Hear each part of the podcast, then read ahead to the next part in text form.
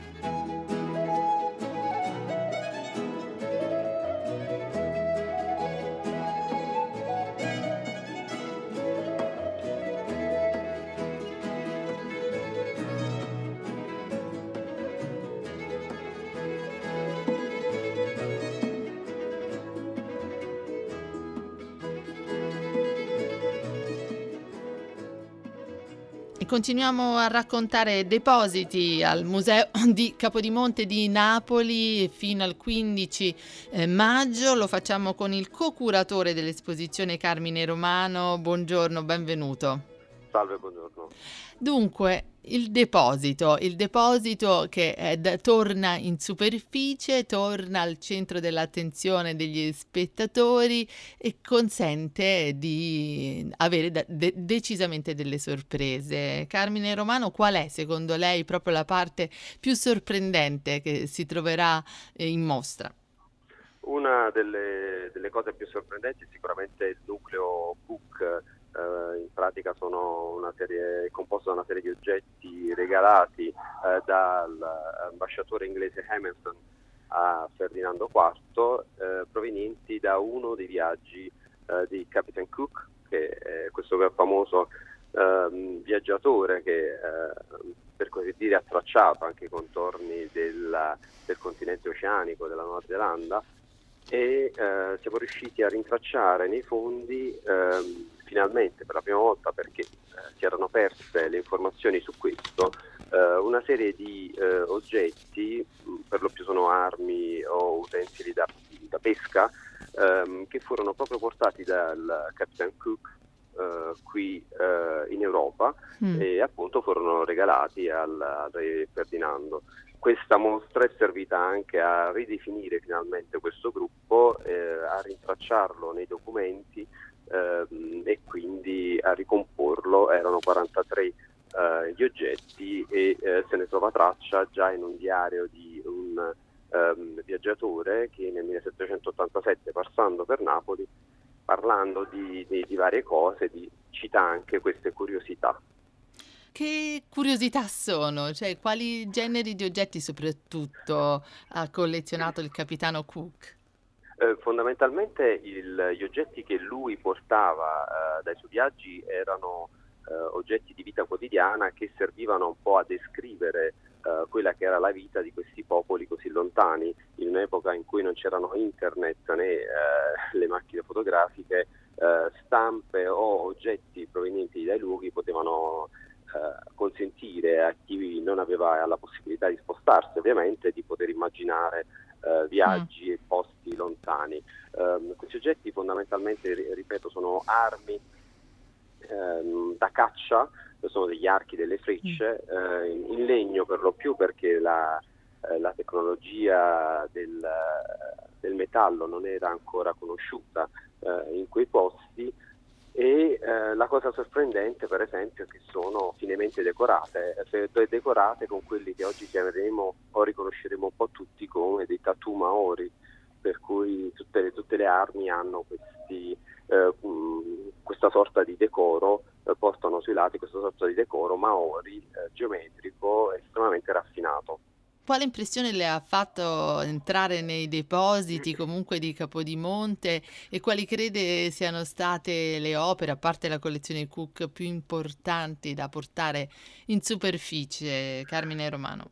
Il punto è che eh, Capodimonte è davvero un serbatoio enorme eh, di, ehm, di, opere d'arte, dai, dai, dipinti alle tavole e alle porcellane.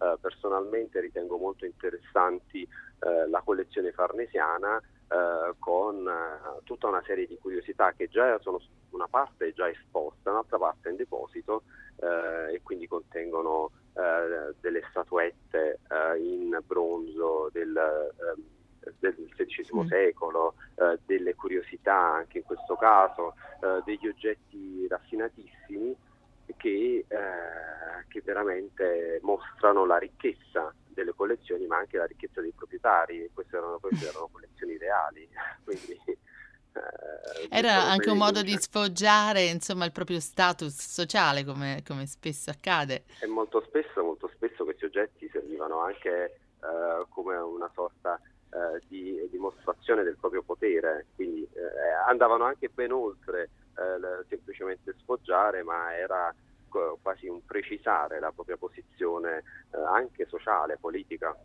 Quindi era fondamentale avere eh, a disposizione migliori artisti che potessero eh, creare questo o quello eh, o quell'oggetto eh, super raffinato per l'epoca. Ecco, eh, naturalmente voi avete lavorato lungamente sui depositi per poter scegliere le opere eh, da mettere in mostra e dunque vi siete fatti anche un'idea della stratificazione di collezioni eh, che sono arrivate a Capodimonte. Ci può dare un'idea proprio di questa straordinaria ricchezza e diversità?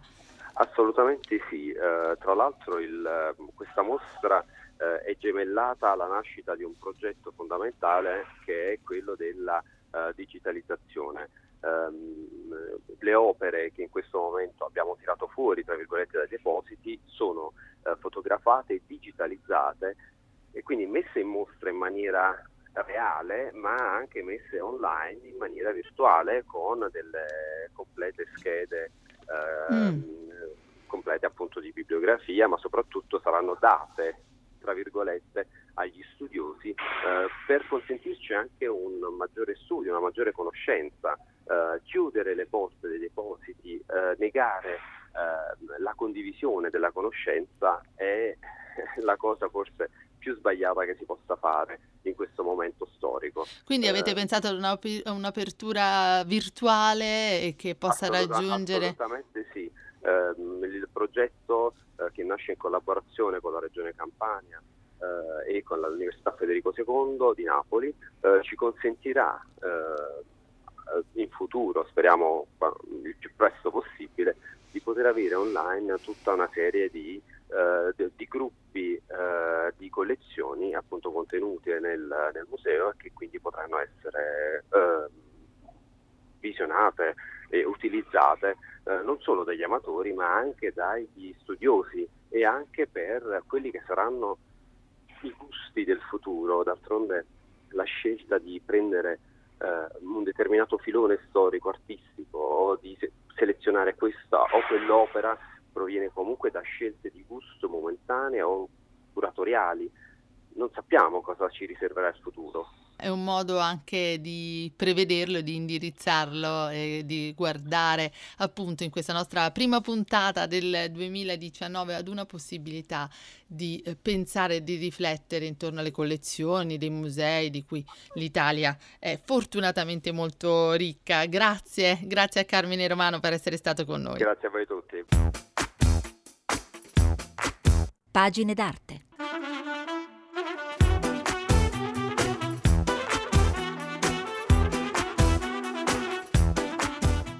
Il nostro primo libro del 2019 è un libro davvero molto interessante perché ci consente una una scoperta, per qualcuno forse una riscoperta, ma è anche una storia, una storia di una donna, una storia molto esemplificativa e interessante. Dunque, La capostipite di sé è il titolo del libro dedicato a Caterina Marcenaro, una donna alla guida dei musei, a Genova tra il 1948 e il 1971 e lo ha scritto Raffaella Fontanarossa, che saluto, buongiorno buongiorno a lei.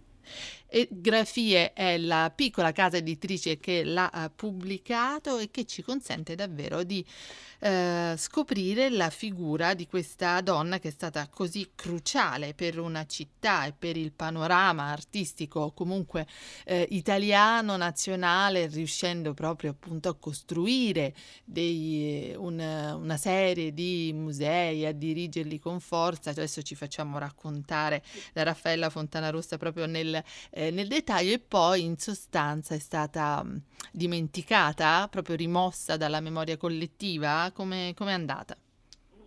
Ma direi che la parola rimozione insieme a quella alla definizione di dannazio memorie sono le più pertinenti in questo caso, davvero in qualche modo clamoroso, perché Caterina Martenaro, coetanea, collega di altre donne, uomini che hanno risollevato il paese dalle macerie, non solo eh, fisiche ma anche culturali, a differenza delle colleghe del tempo, oggi per fortuna riscoperte come Palma Bucarelli, forse la più famosa direttrice romana, come Fernanda Wittgens eh, a Brera o come più tardi Lisa Beccherucci a Firenze, anche Caterina Marcenaro, anzi eh, per prima è riuscita nel dopoguerra a riaprire eh, dei musei genovesi che ha dato eh, Palazzo Bianco nel 1950 che ha dato vita eh, davvero alla, a una rivoluzione nel campo della museologia italiana e non solo, ha aperto una pagina internazionale direi. Allora, cosa eh, ha determinato però questa damnatio memorie per una donna, magari appunto leggendo il suo libro mm, si capisce difficile, spigolosa, certo con un carattere non facile, che però non giustifica appunto questa rimozione dalla, dall'identità collettiva, dall'identità di una città che... Le cose più sorprendenti sicuramente il nucleo Cook eh, in pratica sono serie, composto da una serie di oggetti regalati eh, dall'ambasciatore inglese Hamilton a Ferdinando IV, eh, provenienti da uno dei viaggi eh, di Captain Cook, che è questo famoso ehm, viaggiatore che eh, per così dire ha tracciato anche i contorni della, del continente oceanico della Nuova Zelanda e eh, siamo riusciti a rintracciare nei fondi ehm, finalmente per la prima volta perché eh, si erano perse le informazioni su questo eh, una serie di eh, oggetti per lo più sono armi o utensili da, da pesca ehm, che furono proprio portati dal Captain Cook Uh, qui uh, in Europa mm. e appunto furono regalati al, al, re Ferdinando questa mostra è servita anche a ridefinire finalmente questo gruppo, eh, a rintracciarlo nei documenti ehm, e quindi a ricomporlo. Erano 43 eh, gli oggetti e eh, se ne trova traccia già in un diario di un ehm, viaggiatore che nel 1787 passando per Napoli parlando di, di, di varie cose di, cita anche queste curiosità. Che curiosità sono? Cioè, quali generi di oggetti soprattutto ha collezionato il capitano Cook?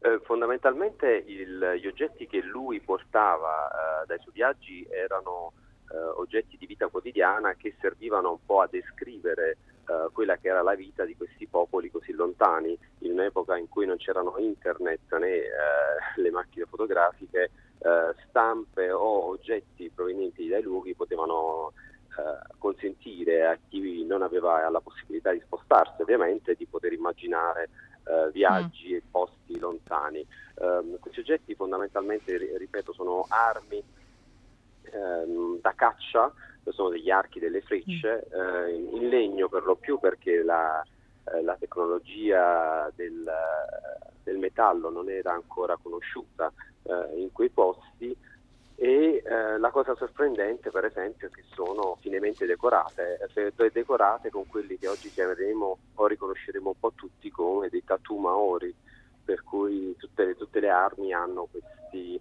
eh, questa sorta di decoro, eh, portano sui lati questa sorta di decoro maori eh, geometrico estremamente raffinato.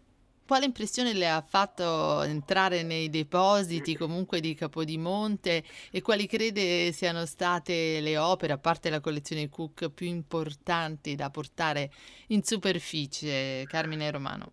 Il punto è che eh, Capodimonte è davvero un serbatoio enorme eh, di, ehm, di, opere d'arte, dai, dai, dipinti alle tavole alle porcellane. Eh, personalmente ritengo molto interessanti eh, la collezione farnesiana eh, con eh, tutta una serie di curiosità che già sono una parte già esposta, un'altra parte in deposito eh, e quindi contengono eh, delle statuette in bronzo del, ehm, del XVI mm. secolo, delle curiosità anche in questo caso, degli oggetti raffinatissimi che, che veramente mostrano la ricchezza delle collezioni ma anche la ricchezza dei proprietari, queste erano, queste erano collezioni reali, quindi... Eh, Era anche un modo di sfoggiare insomma, il proprio status sociale, come, come, spesso accade. E molto spesso, molto spesso questi oggetti servivano anche eh, come una sorta eh, di dimostrazione del proprio potere, quindi eh, andavano anche ben oltre eh, semplicemente sfoggiare, ma era quasi un precisare la propria posizione eh, anche sociale, politica. Quindi era fondamentale avere eh, a disposizione i migliori artisti che potessero creare questo o quello eh, o quell'oggetto eh, super raffinato per l'epoca. Ecco, eh, naturalmente voi avete lavorato lungamente sui depositi per poter scegliere le opere eh, da mettere in mostra e dunque vi siete fatti anche un'idea della stratificazione di collezioni eh, che sono arrivate a Capodimonte. Ci può dare un'idea proprio di questa straordinaria ricchezza e diversità? Assolutamente sì, eh, tra l'altro il, questa mostra eh, è gemellata alla nascita di un progetto fondamentale che è quello della eh, digitalizzazione. Um, le opere che in questo momento abbiamo tirato fuori tra virgolette dai depositi sono uh, fotografate digitalizzate e quindi messe in mostra in maniera reale ma anche messe online in maniera virtuale con delle complete schede eh, mm. complete appunto di bibliografia ma soprattutto saranno date tra virgolette agli studiosi eh, per consentirci anche un maggiore studio, una maggiore conoscenza, eh, chiudere le porte dei depositi, eh, negare eh, la condivisione della conoscenza è la cosa forse più sbagliata che si possa fare in questo momento storico. Quindi avete eh, pensato a un'apertura virtuale che possa assoluta, raggiungere... Assolutamente sì. Eh, il progetto eh, che nasce in collaborazione con la Regione Campania eh, e con l'Università Federico II di Napoli eh, ci consentirà eh, in futuro, speriamo il più presto possibile, di poter avere online tutta una serie di, di, di gruppi di collezioni appunto contenute nel, nel, museo e che quindi potranno essere visionate e utilizzate eh, non solo dagli amatori ma anche dagli studiosi e anche per quelli che saranno i gusti del futuro, d'altronde la scelta di prendere eh, un determinato filone storico, artistico o di se- selezionare questa o quell'opera proviene comunque da scelte di gusto momentanee o curatoriali. Non sappiamo cosa ci riserverà il futuro è un modo anche di prevederlo, di indirizzarlo e di guardare appunto in questa nostra prima puntata del 2019 ad una possibilità di eh, pensare e di riflettere intorno alle collezioni dei musei di cui l'Italia è fortunatamente molto ricca. Grazie, grazie a Carmine Romano per essere stato con noi. Grazie a voi tutti. Pagine d'arte.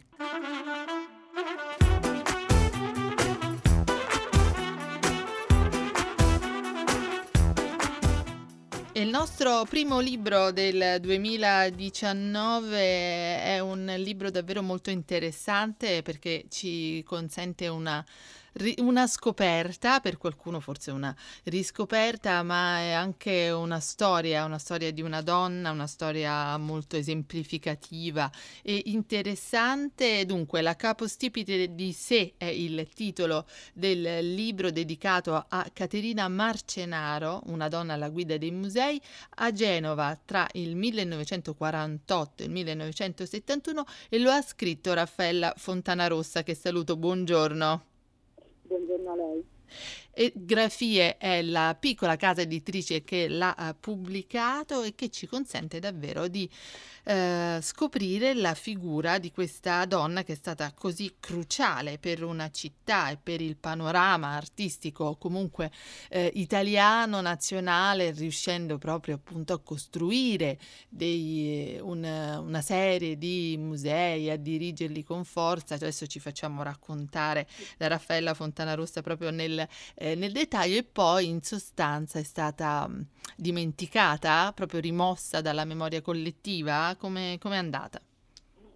Ma direi che la parola rimozione insieme a quella alla definizione di dannazio memorie sono le più pertinenti in questo caso, davvero in qualche modo clamoroso, perché Caterina Marcenaro, coetanea, collega di altre donne, uomini che hanno risollevato il paese dalle macerie non solo eh, fisiche ma anche culturali, a differenza delle colleghe del tempo, oggi per fortuna riscoperte come Palma Bucarelli, forse la più famosa direttrice romana, come Fernanda Wittgens eh, a Brera o come più tardi Elisabetta Ricci a Firenze, anche Caterina Marcenaro, anzi eh, per prima è riuscita nel dopoguerra a riaprire eh, dei musei genovesi che ha dato eh, Palazzo Bianco nel 1950 che ha dato vita eh, davvero alla, a una rivoluzione nel campo della museologia italiana e non solo, ha aperto una pagina internazionale direi.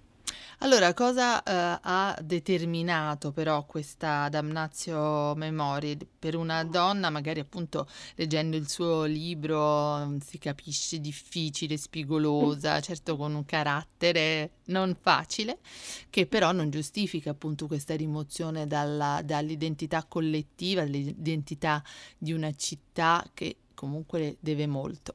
Ma in effetti le motivazioni forse sono, sono di una, certamente il suo carattere che non ha giovato, un carattere appunto evolutivo, forte eh, e anche l'essere in qualche modo un antipersonaggio, a differenza per esempio della citata Bucarelli, e quindi un modo un po' ligure di essere personaggio, teneva molto la sua privacy e soprattutto come tutte le avanguardie femminili. Eh, quel tempo ricordiamo che appunto quando Caterina e le altre iniziano la loro carriera nei musei, le donne vanno per la prima volta al voto nel dopoguerra e quindi si trova appunto da, da anche, c'è anche la questione di genere, come donna si trova sempre al tavolo, eh, in questo caso lei era un funzionario il dirigente del comune, a, a, al tavolo con eh, solo uomini, solo maschi e anche questi, credo che per questo motivo appunto eh, sia stata molto più dura e determinata di altri. Ha dominato poi la scena genovese per almeno un ventennio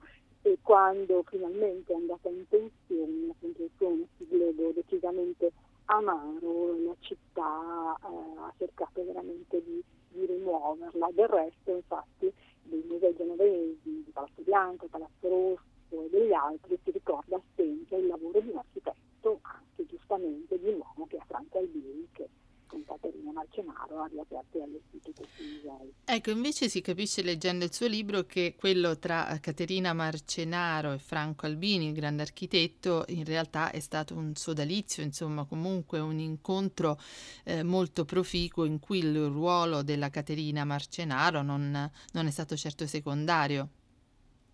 Infatti è molto interessante perché si dice sempre no, con una frase fatta che la storia la scrivono i vincitori. E effettivamente tra storici dell'arte, Marcenaro e architetti, Franco Albini in questo caso, certamente sono state scritte eh, giustamente moltissimi lavori e monografie sul lavoro dell'architetto, si è un po' forse dimenticato che dall'altra parte c'era il museologo, il committente e in questo caso credo che Caterina Marcenaro sia stata una grande committente perché dava sempre il, il tema, il, i contenuti all'architetto Dalbini che naturalmente eh, li recepiva e dava forma eh, concreta, progettualità al, agli stimoli, alle ispirazioni di Caterina che erano sempre anche molto, anche con grandi intuizioni, ah, per l'epoca, non so, ricordo solo che per esempio fu Caterina, eh, a differenza di quanto si è sempre pensato a suggerire a, ad Albini di so, foderare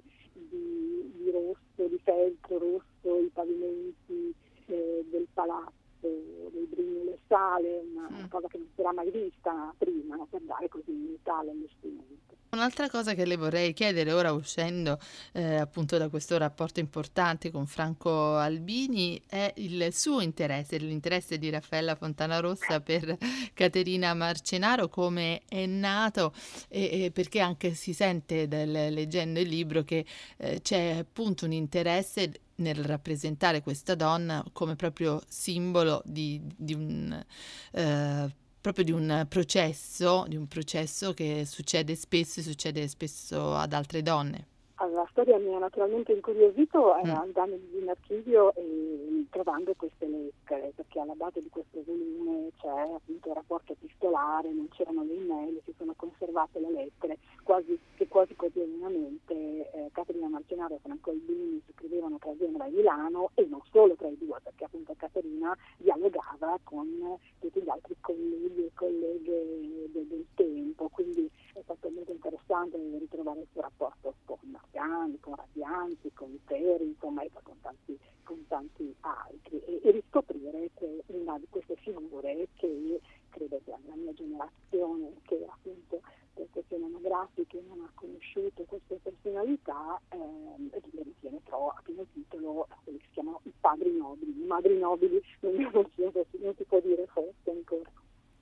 sì, che in effetti ce li siamo, bisogna insomma riportarli al centro dell'attenzione come fa questo libro, La capostipite di sé di Raffaella Fontanarossa, dedicato a Caterina Marcenaro a Genova, una donna alla guida dei musei, edito da Etgrafie. Grazie, grazie molte per essere stata con noi.